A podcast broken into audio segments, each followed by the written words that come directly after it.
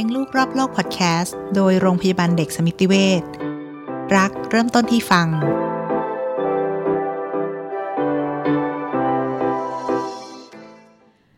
สวัสดีค่ะ พบกับรายการเลี้ยงลูกรอบโลกพอดแคสต์โดยโรงพยาบาลเด็กสมิติเวชวันนี้นะคะเราจะมาคุยกับหมอปุ๊ก แพทย์หญิงดวงรัตน์วังเกร็ดแก้ว กุมารแพทย์ด้านจิตวิทยาเด็กจากโรงพยาบาลเด็กสมิติเวชศรีนครินทร์ EP นี้เราจะคุยกันเรื่อง เลี้ยงลูกอย่างไรให้ห่างไกลเรื่องบูลลี่ เมื่อไม่นานมานี้นะคะ เราได้ยินข่าวที่มีเด็กแคละชาวออสเตรเลีย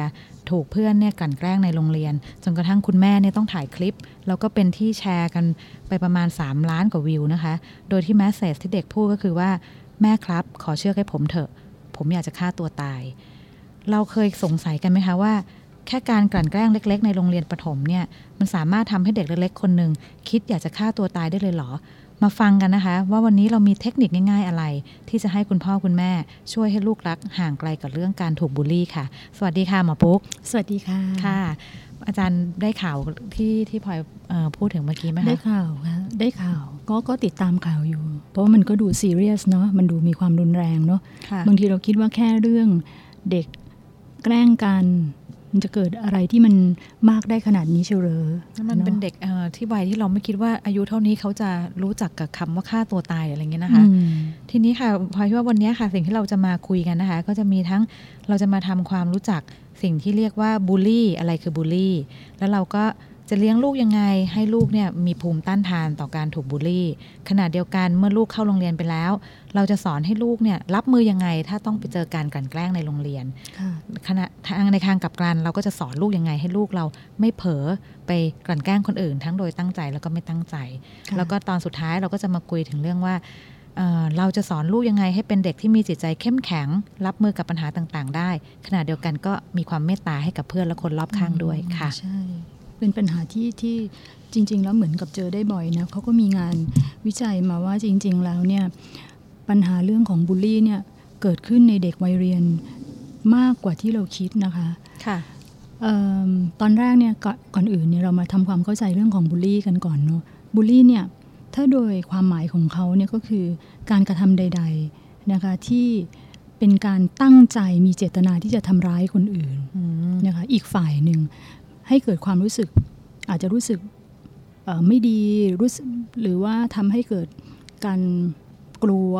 นะคะโดยการขู่นะคะทำให้เกิดการตกใจหรืออะไรก็ตามแต่ พวกนี้ค่ะคืออยู่ตรงที่เจตนาของของ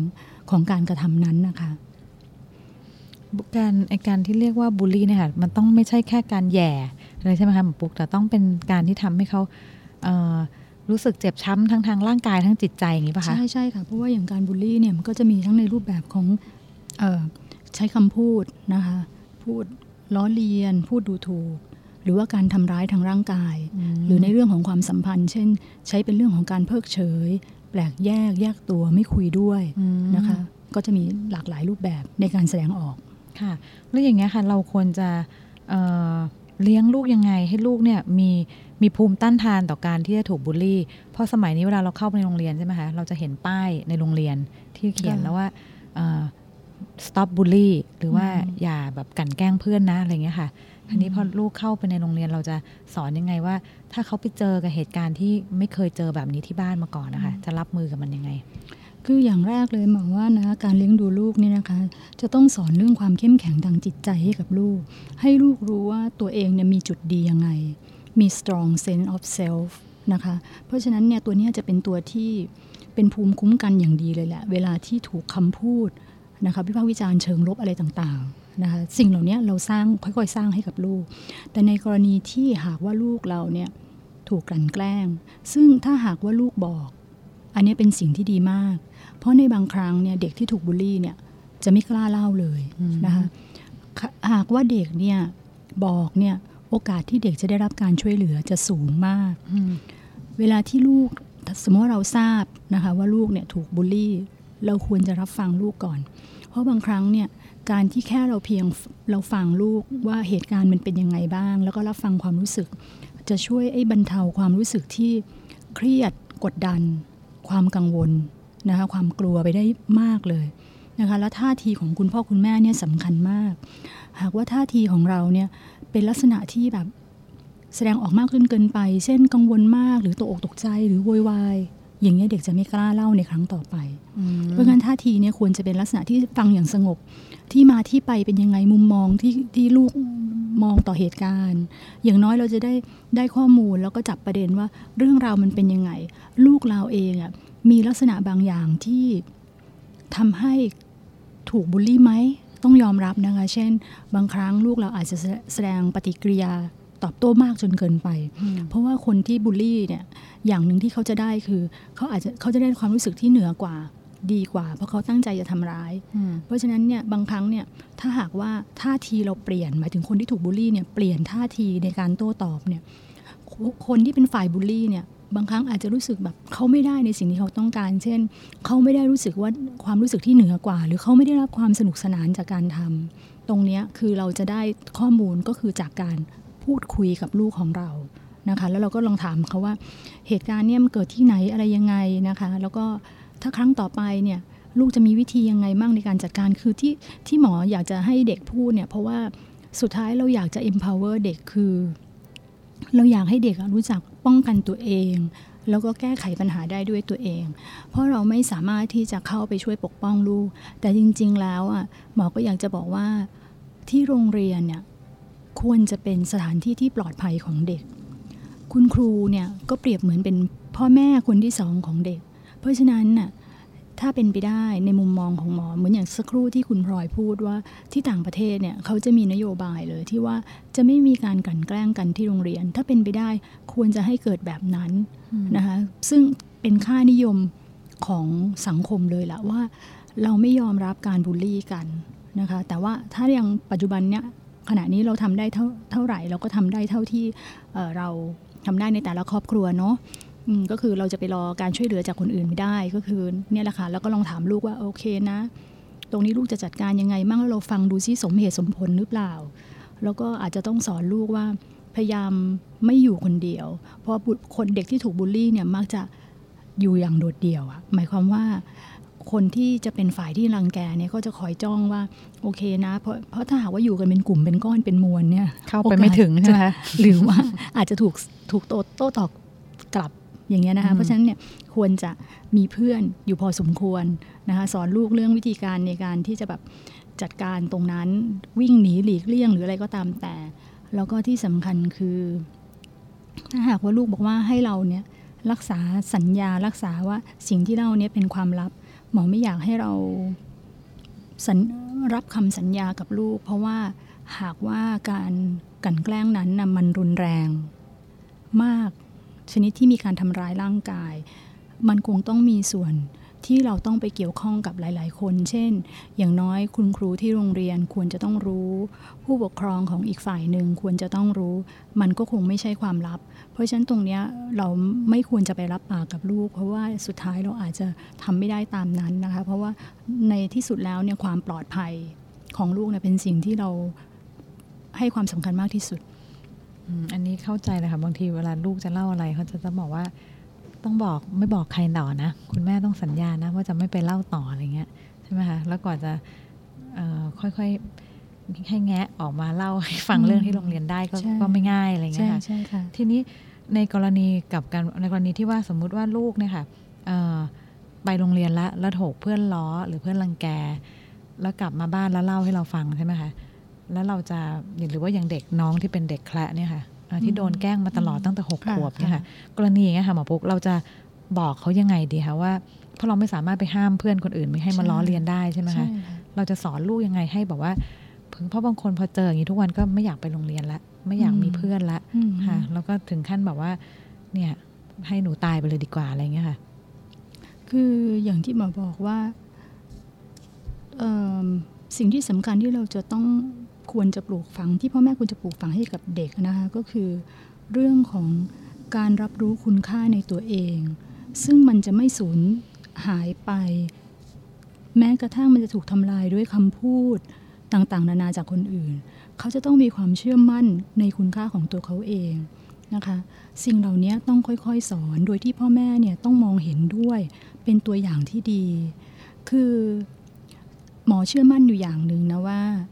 ครอบครัวเนี่ยนะเป็นแบบเป็นแหล่งในการบ่มเพาะความเข้มแข็งหรือว่านิสัยบุคลิกภาพที่ดีทุกอย่างของเด็ก ต่อให้ต่อให้เขาออกไปข้างนอกเนี่ยไปเผชิญกับโลกข้างนอก ซึ่งมองดูเหมือนกับว่ามีอันตรายมากมายไม่ปลอดภัยเลย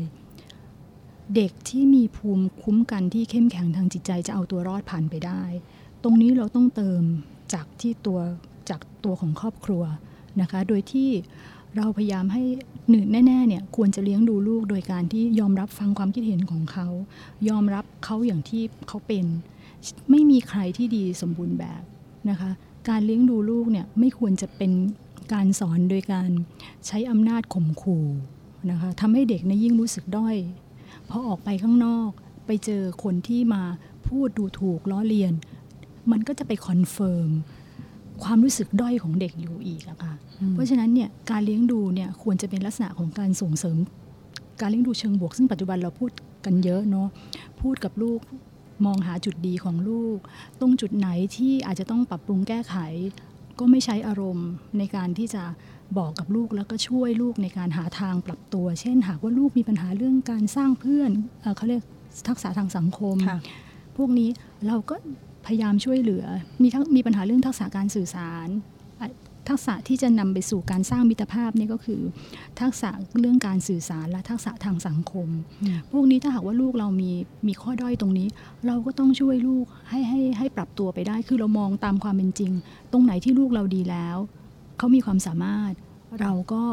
ก็ชมเชยเขา ตรงเนี้ยจะทำให้ระหว่างทางเนี่ยค่ะ เด็กค่อยๆเรียนรู้จุดดี แล้วก็จุดด้อยของเขา แล้วก็ยอมรับมัน พอเมื่อเขาไปเจอคำข้างนอกนะคะคำพูดดูถูกคำล้อเลียนอะไรอย่างเงี้ยเขาจะใช้วิจารณญาณเขาเองนั่นแหละในการรับรู้ว่ามันจริงหรือเท็จ ถ้ามันใช่ เราจะแก้ไขยังไง ถ้ามันไม่ใช่เขาก็แค่ไม่สนใจ เราก็อาจจะแค่แบบว่าเด็กก็อาจจะแค่แบบไม่เห็นแคร์เลย ไม่สนใจ เขาก็จะไม่ถูกกระทบกระเทือน จากคำพูดที่ไม่น่ารักของเพื่อนนะคะเนี่ยมุมมองของหมอคิดว่าเป็นอย่างนั้นค่ะซึ่งเทคนิคเนี่ยค่ะเราก็ใช้ในทางกลับกันเราก็ใช้สอนลูกเพื่อไม่ให้ลูกเราอะเผลอไปทำการบูลลี่ หรือกลันแกล้งคนอื่นด้วยถูกไหมคะใช่ค่ะ ในคนที่บูลลี่คนอื่นเนี่ยเขาอย่างที่หมอพูดไปตั้งแต่ตอนแรกคือเขาจะได้ความรู้สึกที่เหนือกว่า รู้สึกดี รู้สึกตัวเองทำแล้วได้ความสนใจ เก่งอะไรเงี้ยนะ ก็แล้วแต่เขามอง แต่แน่ๆอย่างหนึ่งเลยเนี่ย เด็กกลุ่มเนี้ยจะขาดความเห็นอกเห็นใจคนอื่น ขาดความเมตตากรุณาคนอื่น พวกเนี้ยเราก็ต้องเป็นต้นแบบก่อน คือยังไงก็ตามเนี่ยนะคะ พ่อแม่เนี่ยจะเป็นต้นแบบของพฤติกรรมต่างๆของลูกนะ การบูลลี่เนี่ย เป็นพฤติกรรมที่ไม่ได้เกิดขึ้นเองตามธรรมชาติไม่มีเด็กคนไหนที่เกิดมา แล้วตั้งใจจะมาเป็นคนที่บูลลี่คนอื่นนะคะมันเป็นพฤติกรรมที่เกิดจากการเรียนรู้ อย่างน้อยเด็กจะต้องเคยเห็น พฤติกรรมลักษณะแบบนี้ ถูกกระทำก็มี เพราะมีนะคะที่ว่าเด็กถูกกลั่นแกล้งมาก่อน ต่อมาจึงกลายเป็นผู้ที่ไปกลั่นแกล้งคนอื่น วนเป็นวงจรไม่รู้จักจบแบบนี้นะคะ เพราะฉะนั้นเนี่ยอยากจะให้มาสำรวจด้วยว่าลักษณะการเลี้ยงดูของที่บ้านเราเนี่ยมีการเลี้ยงดูที่เช่น ส่งเสริมให้มีการแข่งขันกันมากเกินไปไหม จะมีการเปรียบเทียบเยอะ มีคนด้อยคนเด่น เกิดการอิจฉากันแบบนี้นะคะ เราก็ต้องลดลด การพูดของคุณพ่อคุณแม่ก็เช่นเดียวกัน ควรจะใช้คำพูดที่เป็นการส่งเสริมให้กำลังใจลูกนะคะ อย่าทำให้เกิดการความรู้สึกตำหนิ รุนแรงลงโทษรุนแรงต่าง ๆ เหล่านี้ทำให้เด็กเองเนี่ยกดดัน โอกาสที่จะไปปล่อยความเครียด หรือจะไปต้องการไปใช้แบบเหมือนกับว่าอยู่ที่บ้านเนี่ยถูกกดถูกกดตลอดให้ตัวเองด้อยพอไปที่โรงเรียนก็อยากจะไปได้รับความมีตัวตนนะคะต้องการมีความสำคัญมี power อย่างเงี้ยก็จะไปแกล้งเพื่อน เพราะงั้นพวกเนี้ยคือสิ่งที่คุณพ่อคุณแม่ต้องต้องหันกลับมามองตัวเองด้วยว่าวิธีการเลี้ยงดูของเราเนี่ยไปส่งเสริมให้ลูกเรากลายเป็นบูลลี่หรือเปล่าค่ะ คันเท่าที่เราฟังมาทั้งหมดเนี่ยนะคะ ก็จะเห็นได้ว่าสิ่งที่เริ่มต้นนะคะ ไม่ว่าจะเป็นทั้งเรื่องของการที่เราจะไปกลันแกล้งเขาหรือเขากลันแกล้งเรา ทุกอย่างต้องเริ่มต้นจากที่บ้านแล้วก็ครอบครัว โดยที่คุณพ่อคุณแม่เป็นตัวอย่าง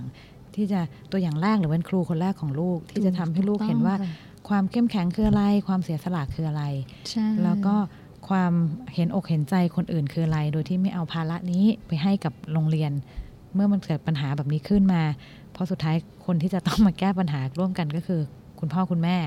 นั่นเองกับโรงเรียนถูกไหมคะใช่ค่ะค่ะ เพราะงั้นวันนี้นะคะคิดว่าทุกคนคงได้เอ่อเทคนิคแล้วก็ไอเดียในเรื่องของการที่จะสร้างให้ลูกเนี่ยมีภูมิคุ้มใจที่ดี ไม่ว่าจะเป็นของการที่เราจะไปเอ่อรับมือกับเรื่องต่างๆ ที่เราไม่คาดคิด โดยเฉพาะเรื่องของการกลั่นแกล้งในโรงเรียนนะคะ ซึ่งคิดว่าในวันนี้เอ่อก็ต้องขอขอบคุณ